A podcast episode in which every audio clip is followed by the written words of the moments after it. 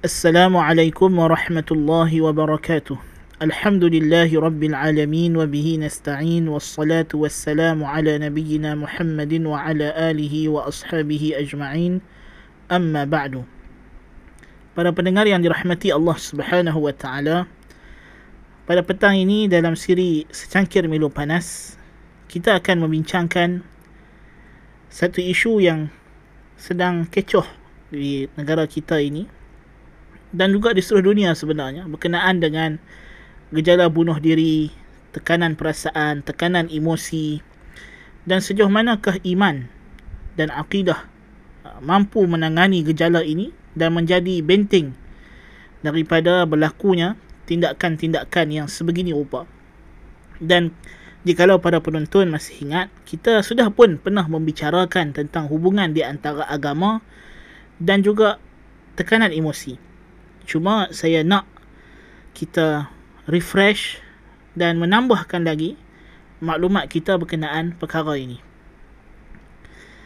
Uh, dari segi bukti bahawa iman dan akidah adalah penyumbang yang boleh mengekang seseorang daripada membunuh diri atau daripada mendapat tekanan perasaan yang teruk yang membawa kepada yang disebut sebagai mood disorder, mood disorder.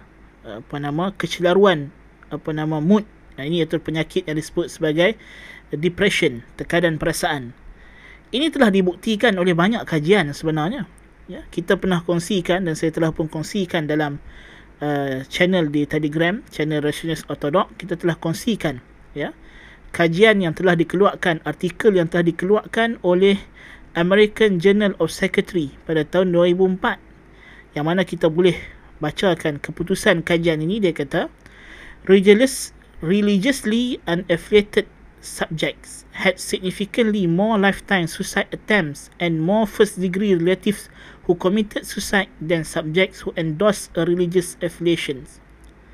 Yang ini dia kata orang yang tidak beragama, yang etis, mempunyai bilangan yang signifikan untuk membuat cubaan bunuh diri yang lebih banyak. Ya, berbanding orang yang ada agama. Dan conclusion yang mereka perolehi adalah religious affiliation is associated with less suicidal behavior in depressed inpatient. After other factors were controlled, it was found that greater moral objections to suicide and lower aggression level in religiously affiliated subjects may function as protective factors against suicide attempts. Ha, jadi ini di antara perkara yang telah disebutkan di sini bahawa orang yang ada pegangan agama dia mempunyai satu hubung kait menjadi penyumbang untuk dia lebih kurang mempunyai tindak tanduk untuk membunuh diri jikalau dia mengalami depression. Setelah faktor-faktor lain diketepikan dan dikawal, didapati bahawa kekangan ataupun tentangan moral yang ada dalam sesuatu ajaran agama terhadap tindakan bunuh diri ya uh, telah menjadi satu penyumbang ha, jadi satu protective factors pelindung kepada orang yang ada penyakit depression ini daripada mereka melakukan tindakan bunuh bunuh diri ya so ini dari satu sudut kajian yang telah dibuat oleh pakar-pakar yang mereka ni adalah orang kafir dan kajian yang mereka buat ni tentulah tertumpu pada agama. Kebanyakan ialah pada agama Kristian. Bagaimana jika mereka mengkaji tentang Islam? Ya ini dikeluarkan oleh jurnal akademik yang dianggap uh, rujukan dalam bidang secretary American Journal of Secretary. Ya. Dan kalau kita boleh lihat lagi ya dalam satu uh, keluaran artikel oleh Psychiatric Times ya dia kata uh, dalam satu kajian dibuat oleh satu profesor ataupun doktor pakar sakit jiwa ini, Koenig and College, highlight the fact that before 2000, more than 100 quantitative studies examined the relationships between religion and depression. Of 93 observational studies, two thirds found lower rates of depressive disorder with fewer depressive symptoms in person who were more religious. Jadi maknanya tengok dalam kajian yang begitu banyak dibuat dalam tahun 2000, 100 kajian dibuat. Daripada 100 tu 93 pemerhatian mendapati ya, 2 per 3 uh, dapati bahawa orang yang ada pegangan agama akan mengalami simptom depresi yang lebih ringan. Uh, jadi simptom depression yang lebih ringan. Bahkan uh, disebutkan di sini dia kata uh, dilakukan satu in a systematic review that examines 60 uh, 98 studies, uh, 68 kajian. Researchers look for a relationship between religion and suicide. Among these, 57 studies reported fewer suicides or more negative attitudes towards suicide among the more religious. Jadi maknanya bayangkan daripada 68 kajian 57 kajian mendapati bahawa orang yang banyak pegangan agama akan mempunyai kurang kecenderungan atau lebih negatif untuk melakukan suicide. Dia tidak mau buat bunuh diri walaupun dia ada depression. Ya. Itu kajian yang telah dibuat di barat dan kajian ini tertumpu kepada orang yang berpegang dengan ajaran Kristian yang sesat, yang tidak betul tetapi tentulah dia masih ada kepercayaan Tuhan, percaya pada hari akhirat yang merupakan komposisi penting dalam agama. Ya. Uh, jadi sebenarnya makin banyak kajian dibuat ya tentang bagaimana seorang yang beragama itu uh, akidah agama itu memberikan peranan kepada bagaimana otaknya berfungsi uh, meningkatkan apa nama daya tahan dalam diri dia dan seumpamanya itu banyak yang insyaallah yang kita akan kongsikan dan apa nama fakta-fakta ini dalam uh, channel Telegram nanti insyaallah taala. Jadi kalau kita melihat kajian di barat, orang barat sudah pun mengakui kepentingan agama ya, dalam menangani gejala bunuh diri, menangani uh, apa nama gejala depression ya. Jadi amat sayanglah kalau kita di Malaysia negara Islam ni masih ada orang yang mengaku Muslim yang kononnya pakar dalam bidang psikologi tapi dia tidak update ya dia tidak upgrade maklumat dia tentang perkara ini dan saya lihat kebanyakan golongan yang bercakap tentang masalah ini ya seperti yang mungkin kita dah pernah bincang sebelum ini juga ya ialah kefahaman yang cetek dalam kalangan doktor-doktor pakar sakit jiwa ini tentang kefahaman maksud iman maksud agama. Ya. Jikalau kita melihat kepada punca, ya, punca berlakunya depression, tidak lari daripada apa yang telah dijatakan oleh kajian-kajian, punca depression ini sama ada kerana tidak ada galakan, orang itu hidup, dia rasa macam tidak ada harapan, lalu dia dapat tekanan. Dia kehilangan sesuatu yang berharga, atau dia tak mencapai target yang dia kehendaki dalam hidup dia, Ya, itu membawa kepada depression jikalau dia tidak boleh melefasi fasa-fasa kesedihan. Ha, orang sedih ni biasa berlaku. Manusia memang akan sedih. Bila kita dapat musibah, kita akan sedih. Sebab itu sedih tidak dilarang dalam Islam. Ya, sedih itu tidak dilarang, tidak dipuji, tidak dikeji. Ya, dia adalah naluri manusia yang Tuhan dah jadikan begitu. Nabi SAW bila anak dia Ibrahim meninggal dunia, Nabi sedih. Nabi kata innal aina la tadma wa innal qalba la tahzan bi firaqika ya Ibrahim air mata mengalir hati sedih kerana berpisah ke, dengan kamu wahai Ibrahim kata Nabi sallallahu alaihi wasallam tetapi kata Nabi kita tidak akan mengucapkan melainkan perkataan yang meredakan Tuhan meredakan Allah Subhanahu wa taala Ha, tapi kita kawal perasaan tersebut. Kita jangan lawan takdir dan kena terima ini adalah takdir Allah Subhanahu Wa Taala. Ya. Nabi Allah Yaqub alaihissalam sedih dengan kehilangan anak dia Nabi Yusuf alaihissalam. Ya. Menangis sehingga hilang apa nama pandangan dia. Ya, tetapi dia tidak mengalami tekanan, dia tidak sampai ke tahap nak bunuh diri dan sebagainya, tidak ada. Eh, walaupun dia sedih tapi dia tahu Allah Ta'ala pasti akan pertemukan balik dia dengan anak dia lambat atau cepat dan dia saya yakin Ya, bila anak-anak dia kata kami nak pergi ke Mesir, dia suruh cari Yusuf. Maksudnya dah bertahun-tahun itu dia masih yakin Yusuf masih hidup dan Allah Taala pasti akan temukan dia dengan Yusuf alaihissalam. Kerana apa? Tawakal dia. Satu dia kata wa ashku bathi wa huzni ila Allah dan aku adukan keceramukanku dan kesedihanku kepada Allah Subhanahu wa taala. So dia adukan kepada Allah Subhanahu wa taala, maka akhirnya Allah taala buka jalan keluar kepadanya. Ya, inilah para anbiya. Kalau kita nak melihat tekanan, ujian, cabaran, mana ada lagi manusia yang menghadapi perkara ini lebih daripada para anbiya alaihi wassalatu wassalam. Tidak ada di kalangan para anbiya mengalami depression, tekanan sehingga nak bunuh diri yang sebagainya tidak ada. Ya, tidak berlaku. Ya dan kita melihat umat Islam ditindas oleh golongan komunis oh, ditindas oleh pelbagai kezaliman dalam alam ini peperangan dunia ya umat Islam dikalahkan ya eh, ditindas dijajah negara mereka kita dapati tidak berlaku gejala fenomena bunuh diri dalam kalangan umat Islam tetapi malang sekali bila kita dapati orang etis hari ini kita dapati orang etis telah menjadi satu apa nama kesinambungan ya?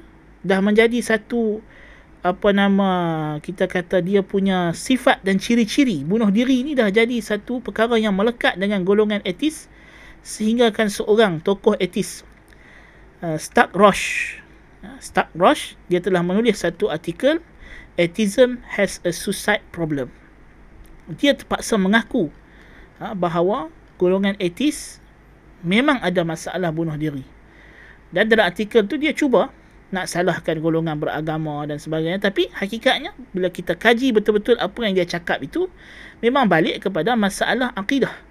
Kerana orang etis akhirnya hilang pegangan. Bila berlaku musibah, berlaku bala bencana dalam hidup dia, gagal dalam hidup dia, mencapai apa yang dia nak, kita dapati dia tidak ada hala tuju dalam hidup dia tidak beriman dengan akhirat, dia tidak ada Tuhan untuk dia minta pengadu, untuk dia mengadu kesusahannya, keluh kesahnya.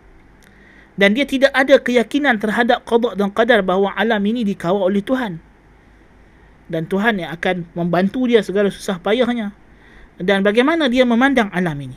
Sebab itu dia antara teori yang telah dibuat oleh pihak barat ya, dalam mengkaji kenapa berlakunya depression ini. Ya, salah satu teori itu ialah uh, dia mengkaji dari sudut apa yang mereka sebut sebagai cognitive theory iaitulah an-nazariyah al-ma'rifiyah yang dibawa oleh Aaron Beck. Dia kata di punca depression ini apa dia? Dia kata iaitulah cara yang salah seseorang itu melihat alam ini. Cara dia menilai kejadian alam ini cara dia menilai kedudukan diri dia.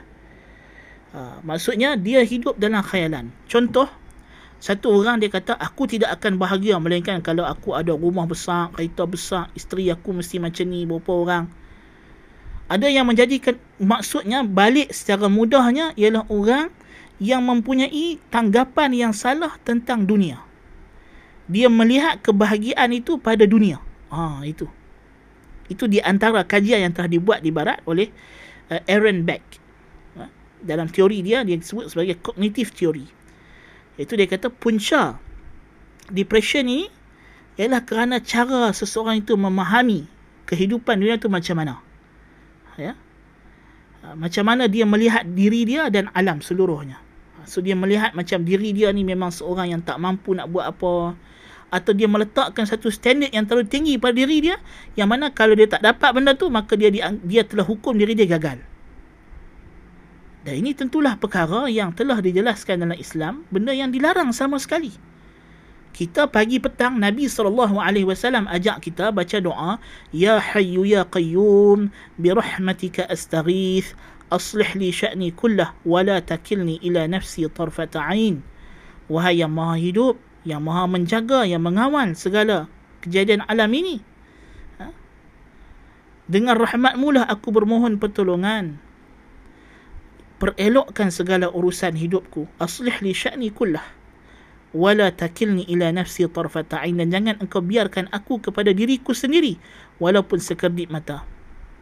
Tengok Islam mengajak kita tidak bergantung kepada diri, bergantung kepada Allah Subhanahu wa taala. Tiga paksi ibadah kita ialah cintakan Allah, takutkan Allah, mengharap kepada Allah Subhanahu wa taala. Dan lubuk agama ini ialah tawakal, bersandar hati kepada Allah Subhanahu wa taala. So kalau kita melihat kepada punca-punca yang telah disenaraikan oleh pakar-pakar kajian sakit jiwa ini tentang punca depression dia tidak lari daripada perkara ini. Majoriti lah majoritinya. Tidak lari daripada perkara ini. Ya? Maksudnya depression itu bermula kerana musibah yang menimpa dia mengalami kesedihan lalu dia tak dapat terima keadaan tersebut lalu dia mempunyai fikiran-fikiran yang negatif cara dia menilai kejadian yang menimpa diri dia musibah yang kena pada diri dia lalu membawa kepada tekanan perasaan yang berlebihan akhirnya dia putus harapan lose hope. Putus harapan dalam Islam ni ada ke putus harapan? Tidak ada dalam Islam putus harapan. Putus harapan adalah dosa yang sangat besar. Ya Allah subhanahu wa ta'ala telah larang. Ha? Ya Allah telah jadikan dia satu dosa yang sangat besar.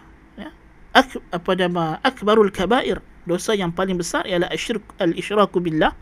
Mensyirikkan Allah rasa al-amnu min makrillah, rasa aman daripada ujian Allah, daripada balasan Allah ke atas dosa-dosa. Wal qunutu min rahmatillah dan putus asa daripada rahmat Allah wal ya'su min rauhillah dan putus asa daripada pertolongan Allah. Ini dosa yang besar Nabi sallallahu alaihi wasallam sebut. Yang datang dalam riwayat-riwayat hadis. Ya, bahawa dia ada dosa besar yang lebih besar. Ha, dosa besar yang terbesar. Ya.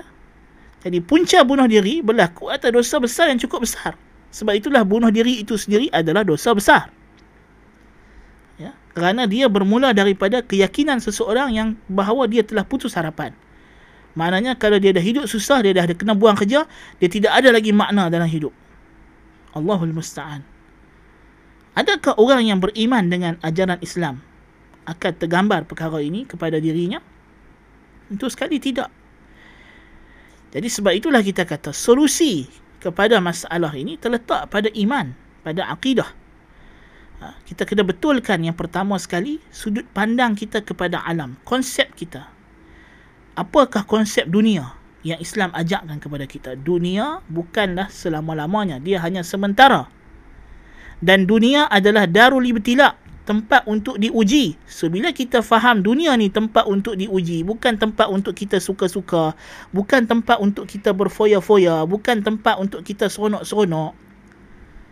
Jadi kita akan prepare bahawa kita ni memang akan diuji sebab Allah dah bagi tahu dalam Al-Quran wala nabluwannakum bi syai'in minal khawfi wal ju'i wa naqsin minal amwali wal anfusi wath thamarat wa basyiris sabirin. الذين إذا أصابتهم مصيبة قالوا إنا لله وإنا إليه راجعون أولئك عليهم صلوات من ربهم ورحمة وأولئك هم المهتدون kami pasti Allah dah bagi tahu dalam surah Al-Baqarah ini dia pasti akan uji kita dengan pelbagai ujian daripada kekurangan harta benda, kekurangan jiwa, yakni kematian orang yang dikasihi, ya kekurangan dari segi buah-buahan, harta benda. Ini semua akan berlaku. Dengan ketakutan, ini dah pasti wala nabluwannakum kami pasti akan uji kata Allah. Tetapi yang membezakan seseorang itu bukan pada menerima ujian tetapi pada bagaimana dia menghadapi ujian. Allah Taala kata wa basyiris sabirin. Berilah khabar gembira kepada orang yang sabar. Siapa orang yang sabar yang bila ditimpa musibah mereka segera berkata inna lillahi wa inna ilaihi raji'un. Kami ini milik Allah. Yang ini Allah boleh buat apa saja kepada kami. Kami terima dan redha dengan ketentuan dia. Dan kami akan kembali kepada Allah. Yang ini dunia ini bukan pengakhiran. Dunia bukan penghabisan. Kita ada akhirat. Dunia tempat ujian. Akhirat tempat menerima ganjaran. Jadi kalau dia faham benda itu, maka tidak ada lagi kecenderungan untuk bunuh diri. Ya, kerana dia tahu bahawa apa saja musibah yang kena kepada dia bukan pengakhiran hidup dia. Dan hidup dia milik Allah Subhanahu wa taala. Dia tidak ada hak untuk menamatkan riwayat hidup dia. Ya. Allah yang menentukan dia bila dia hidup, bila dia mati. Inna lillah. Sesungguhnya kami milik Allah. Wa inna ilaihi raji'un dan kami pasti akan kembali kepada Allah. Mati itu pasti. Tak payah nak sibuk-sibuk. Nak mematikan diri sendiri ulaika alaihim salawatun min rabbihim wa rahmah. Mereka itulah yang Tuhan akan beri kepada beri kepada mereka puji-pujian dan rahmat belas kasihan. Wa ulaika humul muhtadun. Mereka lah yang akan mendapat bimbingan daripada Allah Subhanahu wa taala. Dalam surah At-Taghabun Allah Ta'ala kata ma asaba min musibatin fa bi iznillah. Apa saja musibah yang menimpa kamu dengan izin Allah. Wa man yu'min billahi yahdi qalbah. Barang siapa yang beriman dengan Allah Allah akan bimbing hatinya Allah akan bimbing hatinya. Iaitulah sesiapa yang menyerah dan redha dengan takdir Allah Subhanahu wa taala, Allah bimbing hatinya. Allahu akbar kabira. Ya, sebegitu sekali. Ya. Allah taala telah janjikan kepada kita bahawa dia akan membimbing kita. Nabi sallallahu alaihi wasallam telah ajarkan kepada kita pelbagai doa yang kita boleh baca. Ya. Sebab itu Nabi suruh baca bila kita kena musibah. Allah Allahu Rabbi la usyriku bihi syai'a. Allah Allah penjaga aku, pemelihara aku. Aku tidak syirikkan dia dengan sesuatu. Kerana waktu musibah ni waktu manusia nak cari jalan keluar. Maka Nabi suruh ingatkan diri kita bahawa kita ada penjaga, Rabbi, penjaga. Siapa Allah? La usyriku bihi syai'a. Aku tidak akan sekutukan dia dengan sesuatu pun. Kerana boleh jadi ada orang yang bila datang musibah, datanglah syaitan mula membisik kepada dia. Pergilah kau jumpa bomoh dukun buat benda-benda maksiat untuk kau selesaikan masalah ini. So Nabi suruh kita ingatkan diri kita bila datang musibah bahawa penjagaku ialah Allah.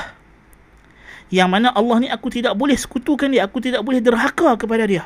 Walaupun ada musibah yang berat menimpa aku aku kena ingatkan diri aku. Allah akan jaga aku. Allah pasti jaga aku. Ujian ni dia yang bagi. Dia yang akan buka jalan keluar Subhanallah. Ya.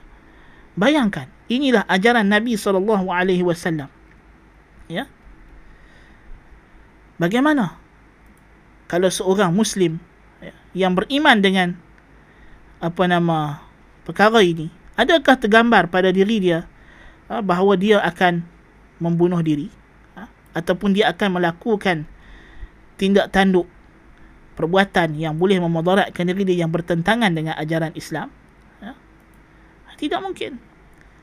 Dan saya nak mengajak para pendengar memerhatikan betul-betul hadis satu hadis doa yang Nabi sallallahu alaihi wasallam ajak. Nabi kata ma asaba ahadan qattun hammun wala hazanun.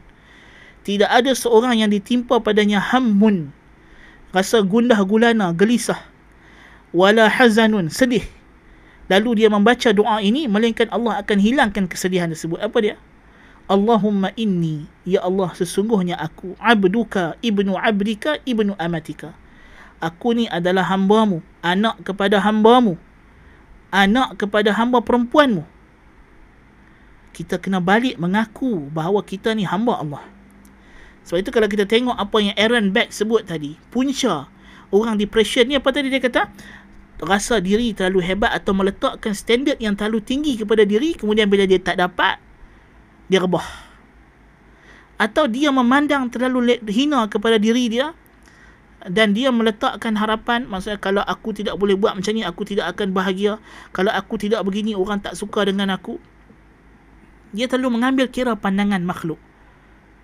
So Nabi ingatkan kita kalau engkau sedih engkau apa? Engkau kena ingat engkau ni siapa? Hamba Allah kita kena ingatkan bahawa kita ini adalah hamba Allah. Mak kita, ayah kita adalah hamba Allah. Semua kita adalah hamba Allah. Tidak ada di kalangan kita ini yang bukan hamba Allah. Kita adalah hamba Allah, keturunan daripada hamba Allah. Jadi apa sahaja yang berlaku kita kena redha. Sebab itu diteruskan dengan ayat madin fiyya hukmuk adlun fiyya qada'uk.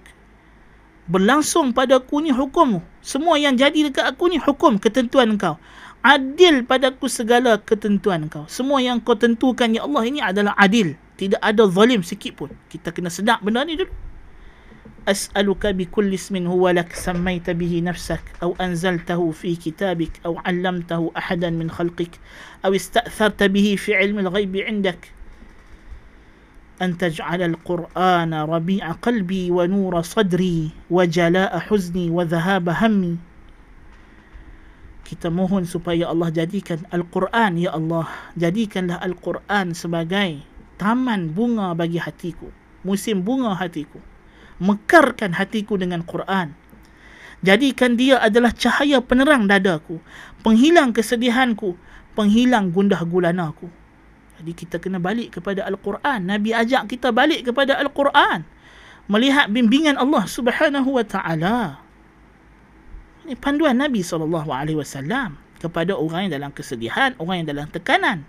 Takkan kita nak menafikan perkara ini kalau kita sebagai orang yang beriman kepada Allah dan Rasul, lalu kita menafikan fungsi ajaran Nabi SAW dalam menangani perkara ini, kita telah derhaka dan menafikan kerasulan baginda Nabi SAW. Ya. Jadi ini Nabi SAW kata, siapa yang baca di illa azhaballahu hammahu wa huznahu wa abdalahu makanahu farajah. Allah akan hilangkan kesedihannya, gundah gulananya. Allah gantikan bagi kesusahannya itu jalan keluar. Ya. Itulah baca ni bukan baca saja. Baca dengan kita faham apa yang kita minta. Ya. Itulah kita kata iman itu membantu kita untuk menangani situasi-situasi yang sukar.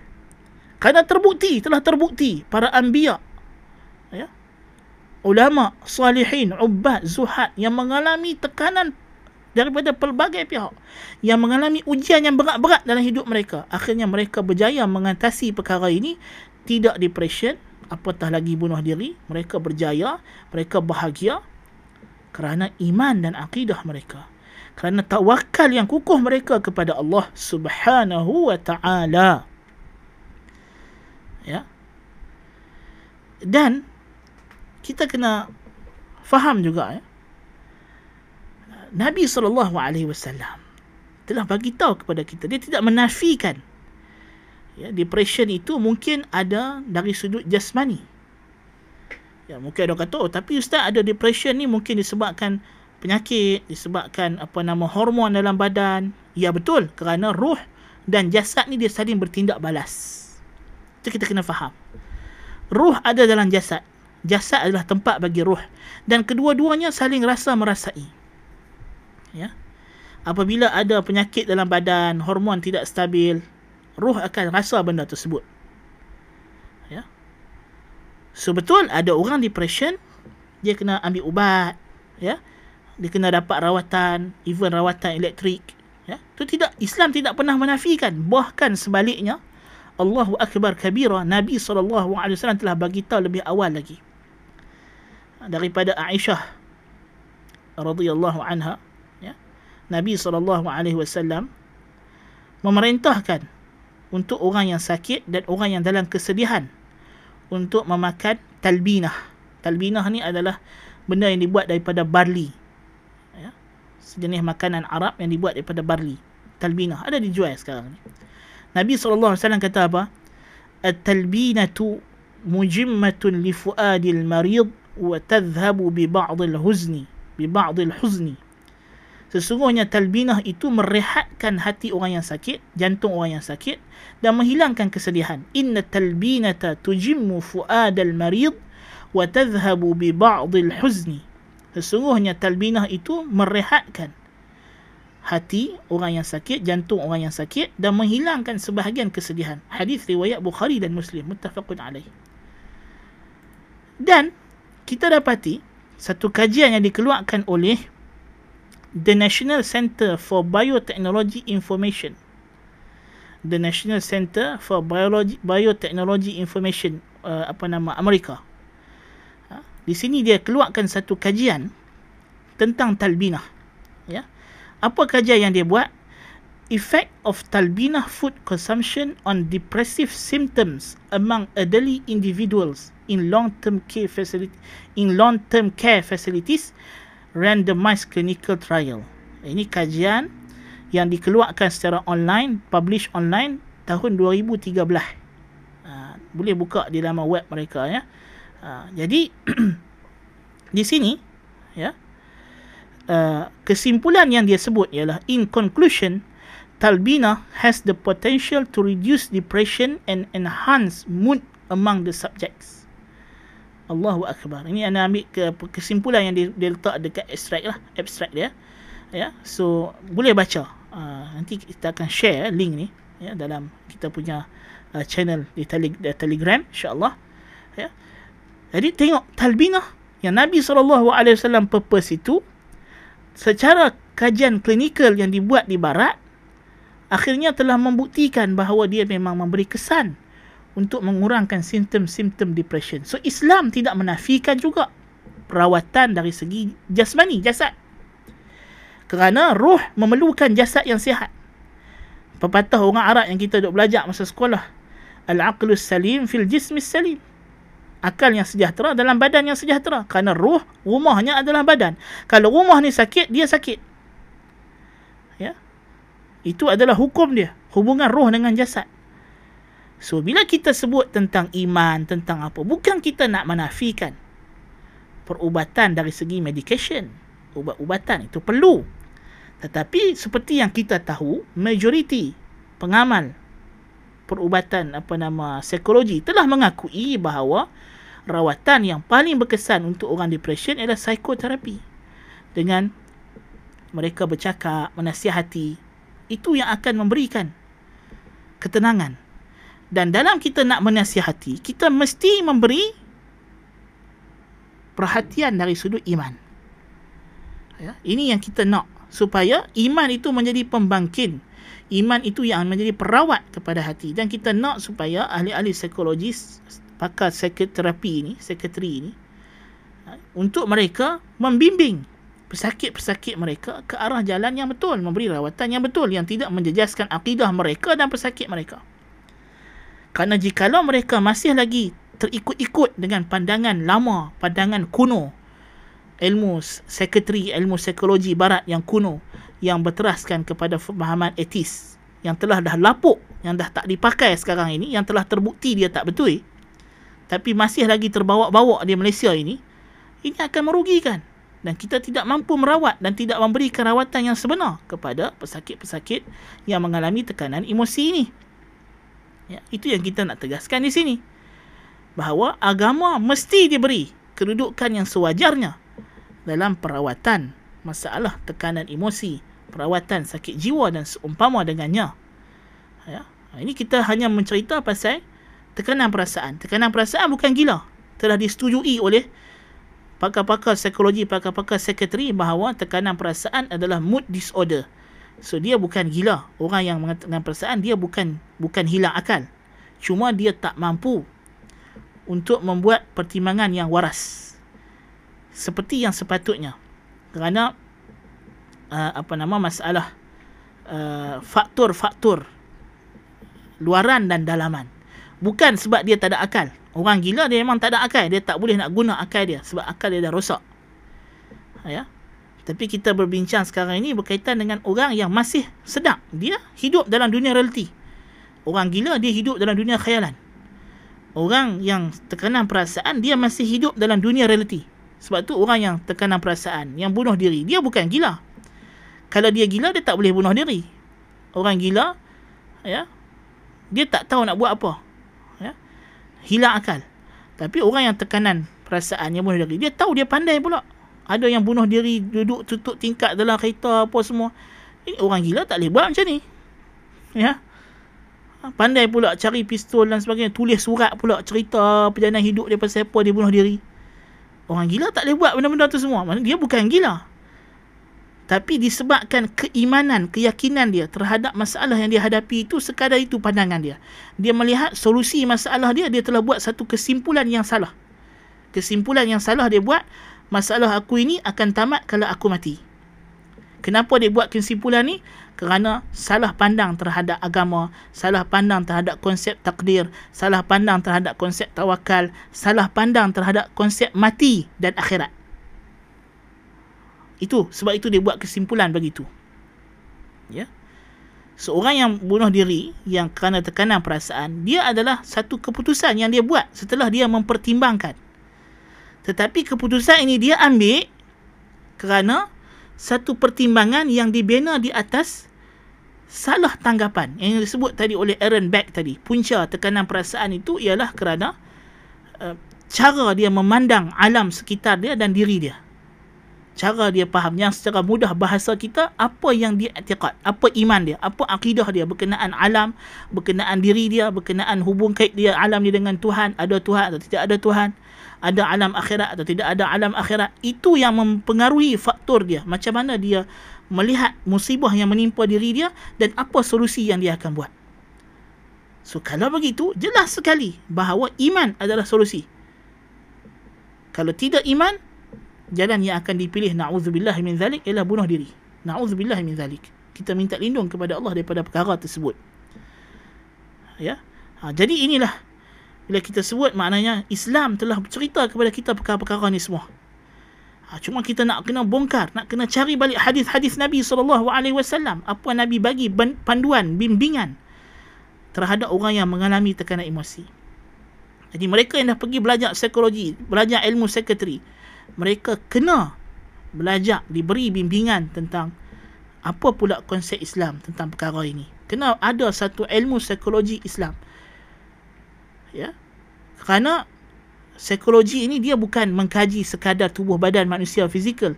Dia berkaitan dengan ruh, berkaitan dengan mental.